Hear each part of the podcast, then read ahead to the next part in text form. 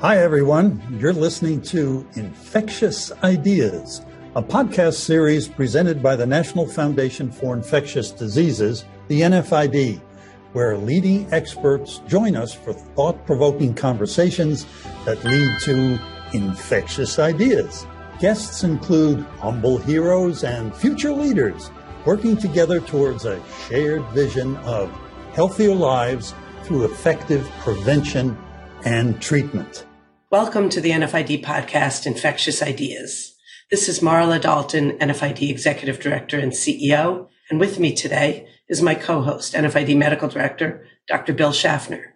This year, as we celebrate the 50th anniversary of NFID and reflect on our accomplishments while building momentum for the future, we are talking with many of the leaders who helped advance the field of infectious diseases. Our guest today is Dr. Bruce G. Gellin, Senior Vice President and Chief of Global Public Health Strategy at the Rockefeller Foundation. He has spent decades working to promote public health. As Deputy Assistant Secretary for Health and Director of the National Vaccine Program Office at the U.S. Department of Health and Human Services, he led the development of the National Vaccine Plan and the creation of the nation's first pandemic influenza preparedness and response plan. He was a medical officer at NIH an EIS officer at CDC and has served as a technical expert and a key advisor on global immunization. He completed his residency in internal medicine at Vanderbilt University, where he later founded the National Network for Immunization Information to provide science-based information about vaccines long before misinformation or disinformation were the buzzwords they are today. In 2022, NFID honored him with the John P. Utz Leadership Award in recognition of his long-standing public health service and his notable career shaping public health policy. When not biking, traveling, or spending time with family, Bruce is likely making wry observations of the world around him with a great sense of humor that endears him to colleagues and friends. Bruce, thank you so much for joining us today. No, it's, it's fun to be with both of you again. Thanks. So, Bruce, in looking back over the course of your career, we're interested in how you first got interested in infectious diseases. A lot of people ask me that question, and I can actually trace it back to a discrete point in time, and Bill will know this one. It was Ben Kean is a second year medical student at Cornell, now Weill Cornell. There was a class unlike any, run by Dr. Ben Kean, who was the doctor to the world. And he had a book that was called something like uh, My Patients Are the Famous and Infamous Everywhere from Panama to Park Avenue. And that tells you who he was. But he had a parasitology course. He brought in his friends from around the world who he had trained with or who he had trained. And for three weeks, that's all we did. Lectures in the morning, labs in the afternoon, and then long nights with all the people in the evenings. We got to learn about parasitology and hear those stories uh, as told by him. He sat at the front of the classroom in a three piece suit, smoking a cigar with his dog on his lap, telling stories of, of his escapades. And that was really the beginning of starting to see infectious diseases here with a focus on parasitology and tropical medicine as told by the people who are on the front lines. And that was addictive. So there isn't any doubt, Bruce, that uh, Ben Kean was the most colorful teacher I've ever run into. I'm going to continue to ask you about stories because I know you have some interesting tales to tell about your career at HHS and your role in shaping the government's first pandemic plan. Can you tell us about those days? And did those efforts pay off the way you hoped they would? Well, Bill, you remember that because with the lure of going to Washington and having this big job is when I left you at Vanderbilt. One of those was hard not to do. The National Vaccine Program Office has somewhat of a storied history. It was at HHS for a while, then it was tasked out to CDC. And after 9 11, when there was much more talk about vaccines, was the recognition that there was not a place within the Department of Health and Human Services with the word vaccine on the door. So they then moved the National Vaccine Program Office there.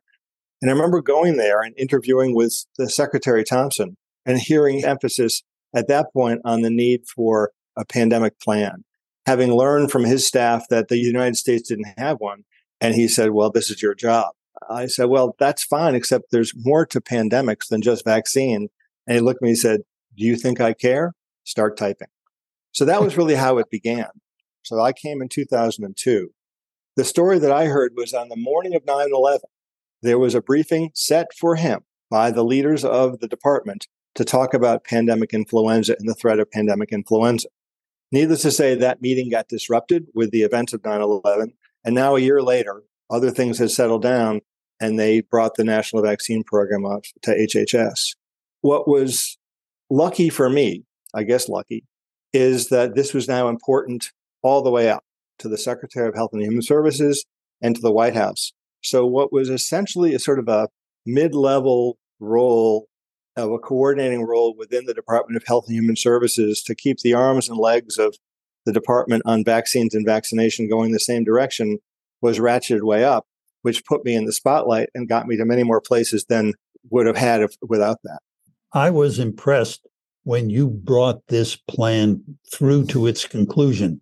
My impression was that there had been many efforts in the past to create a pandemic response plan and they'd languished and not succeeded, didn't have good leadership.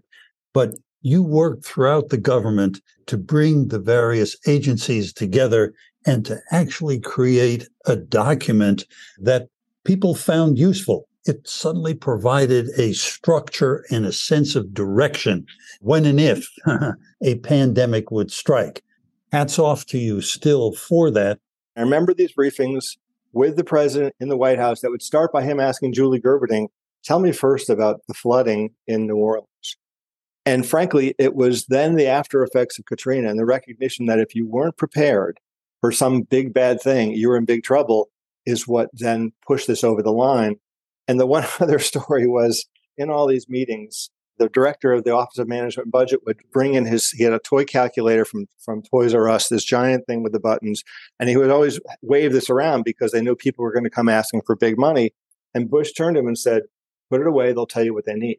And then we went back and over the next couple of weeks, developed an $8 billion budget. It was higher than at one point, but an $8 billion budget that became the supplemental. So, you know, if it weren't for Katrina and an administration that now realized that they're going to have to make huge investments that they weren't otherwise going to make, none of that would have happened.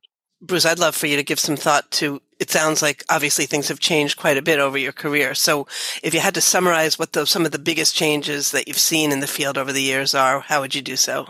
Well, it's a big field. I guess the you know, when I think about sort of the field of infectious diseases and where I've come with pandemics and vaccines in mind, the new vaccines that have come about, I guess I should have counted it up, but the, the childhood immunization schedule when I was in medical school looks a lot different than the one it does now.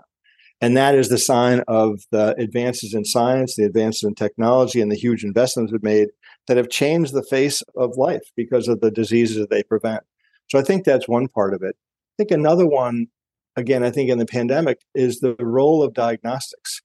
I don't want to revisit all the issues about the testing problem at the beginning, but I think that now people recognize the value of diagnostics for how they behave, whether they go out or not, in addition to how they how they might treat themselves or go seek medical care.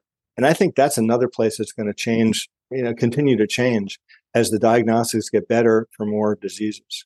Well, Bruce, I had no idea that Katrina played such an important role in the creation of the pandemic response plan. Along those lines, now, you had a plan, but you and some other experts have made an astute observation, namely that the response to COVID 19 was a case of getting the biological science right, but the behavioral science wrong. That sounds profound. Would you care to elaborate on that? I think that's really an important point. And I think it highlights that we don't pay enough attention to the human part of, of this because we like the technology. We, we're overcome by the technology. And I think the COVID vaccine story and even Operation Warp Speed is a good example. I mean, we, we've all seen how miraculous that was when you put huge amount of efforts and the best science together and take big bets. I mean, they all turned out pretty well that, that nobody thought that was going to happen. But there was a lot of attention to the vaccine. There was seeming a lot of uh, attention to the logistics of delivery. They got the best person in the army who knows logistics, and that's saying something to think about that. But they never thought about at the end of the road, the last inch of the last mile is are people going to actually show up and are they going to take it? We've heard lots about that. I think that people heard mRNA and they thought Frankenstein. We didn't actually explain that as well as we could have all the way down from the, the healthcare providers who were taking it, who were going to be first in line and making recommendations. It was sort of a leap of faith that, well, look, this vaccine's unbelievable. Look how good it is. Of course, people will take it and not thinking that through. And that was before it got overly politicized. But I think it, it reinforces what you said is that unless we think about what we're doing all this stuff for and to think about the end to end, not just the vaccine and how it performs in an efficacy trial, but what people think about it and will they want it, we're going to be at a loss. And we often talk about the huge investments in the the science and the technology and the relatively limited investments in understanding behaviors and how people make decisions. I think, Bruce, that's a perfect segue because I, I know that both in your private life as a husband and a father and in your public life, you have probably spent decades responding to misinformation and disinformation about vaccines. So I'm curious what you've really learned from that experience and what insights you have to share with others tackling those same issues. We created, and thanks to, to Bill and the largesse of Vanderbilt to allow the National Network for Immunization Information to be housed at Vanderbilt. And that the goal was really about providing better information and to helping the medical societies do that with their members. But I think that the heart of it is really trying to understand what people are hearing and what they're listening and what they believe. So I think the, the key to this is more about listening than about talking. And I, that's more like a diagnosis. What is it that people are really worried about? And then can you try to dissect that out and help them? So I think listening and empathy is a big part of it. That's a little trickier with the social media world, but I think it's a it's the basic principle to trying to figure out how people came to the conclusion they did when it's different than yours. It's also clear that science doesn't speak for itself. Those who understand the science are going to have to be better translators of that, helping people understand that. But there's the science and then there's the scientific method. We saw that on steroids during COVID, the proliferation of reports you know, next week is going to basically, you know, be the opposite of something you heard last week. And I think people had a hard time with that when this is, you know, incremental assessments of the science and that changes over time. The people just throw up their hands and said, listen, the experts have no idea. Last week they told me this. This week they're telling this. I'm just going to do what I want. Again, it gets back to the how do we understand how people make decisions and starting by hearing how people got to where they were. They don't teach all of that in medical school we're going to have to uh, broaden our curricula. I think you've made a key point. It starts with listening. That's, of course, something we should do and continue to do with our individual patients. We have to do it with our communities also. You know, I'll give the Surgeon General a lot of credit. He put out a report earlier this year about misinformation. And in it, basically from people to corporations to educational institutions as what everybody should do about it. And exactly what you said, Bill. For health professionals and healthcare organizations, it's really about that. They need to be trained on how to address misinformation in ways that account for patients' diverse needs, their concerns, their backgrounds and experiences. And you're not going to get that by talking. You're going to start by listening. You spoke about the changes you've seen in public health over the course of your career. So that's kind of looking back. Now I'm going to ask you to be a futurist. Look ahead. What do you see as the greatest challenges and opportunities for the future? What, and you understand this, investments should we be making now to help secure a better future, well, for all of us? We're at the cusp now, we believe, of having a much better understanding of the human immune system and therefore how we might actually design vaccines to get the immune responses that we need. That then tilts into personalized vaccinology, where maybe not everybody gets the same thing. That's going to be a huge challenge and an opportunity because that's really the counter to the traditional way we vaccinate now. We're concerned more about coverage and are people getting the right thing. And then similarly, the need to apply a lot of this science to vaccine safety and how to have a better understanding of severe adverse events. And if we can recognize those ahead of time, then we can identify the people who should step out of line and maybe get a different vaccine. So I think that the science is there to help us provide more precise opportunities for patients. But at the same time, I think is what we were talking about before, that this science is going to be increasingly complex. It's going to increasingly sound like science fiction. And unless we have a way to explain it where people understand it and want to be a part of it when it comes down to something like a vaccine made with a new technology, then we're going to be stuck where we were before. And we'll make huge investments on the upstream side, and they may not have the impact because people may not buy it. So we have the tools. We just need to be sure we use them appropriately. That's right. That's right. So maybe we need to go to the hardware store and figure out how to do that. Perfect segue here, Bruce. For those of us who have worked with you over the years, we've always enjoyed and appreciated your tremendous sense of humor. You somehow seem to always be able to use humor to help find that healthy balance in life. So I'll ask now the question that is burning among all of us and is laughter truly the best medicine? Well, I will tell you that my family disagrees that I'm funny, and that and we and that's a daily argument. And I'm going to make sure that they hear this when when we talk about it. I guess you know it, it's not, may not be the best medicine. It can't hurt, but I think it actually helps in a different way because it helps you look at the problems in a different way, as opposed to here are the facts, digest those facts. So I think that it's frankly just a different perspective. And I think that that helps people maybe see things differently. I agree fully. And I guess what most keeps you up at night these days? Well, I'll leave the humorous part out of that because there are a lot of things that could I could fill in there. In general, the thing that I worry about, and I'm sure it's no different everybody, is is having made a bad bad decision uh, that has consequences that you hadn't anticipated because you hadn't thought them through. I think is a general principle, whether that's caring for a patient or making a policy decision and not having thought those things through. Really, the flip side of that is what what gets you up in the morning, and what do you want to do? So that, and I and I mm-hmm. think I think that you know, I that that's one I think we should all be thinking about more is what drives you to get up and do something. And I, as you've heard, you know, some of these snippets, I've had by luck and being in the right place at the right time, and maybe with the right attitude, incredible opportunities to be at the right place at the right time.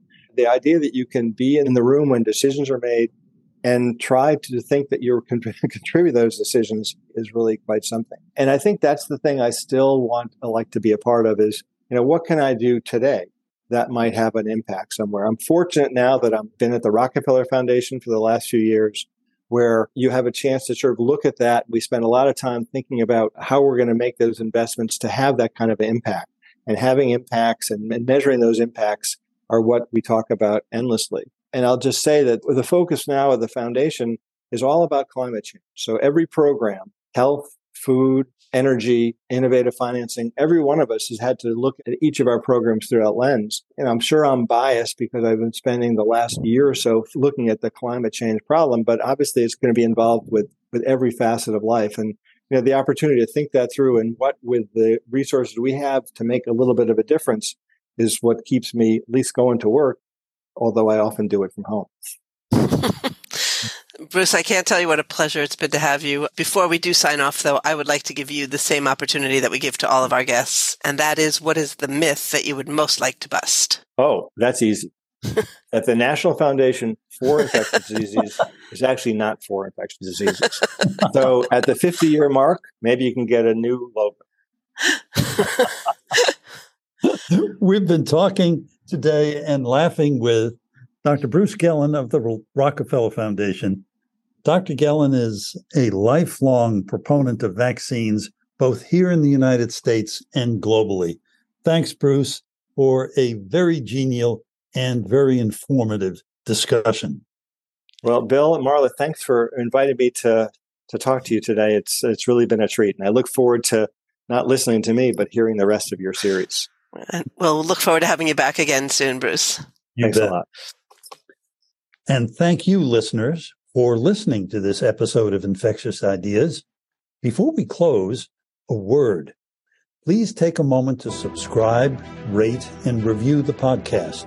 By doing so, you can help extend our reach. You can follow, like, share, and download episodes on all streaming platforms, as well as find us at nfid.org with links to our social channels. We love hearing from listeners, so send us any questions, comments, or concerns that may be infecting your mind.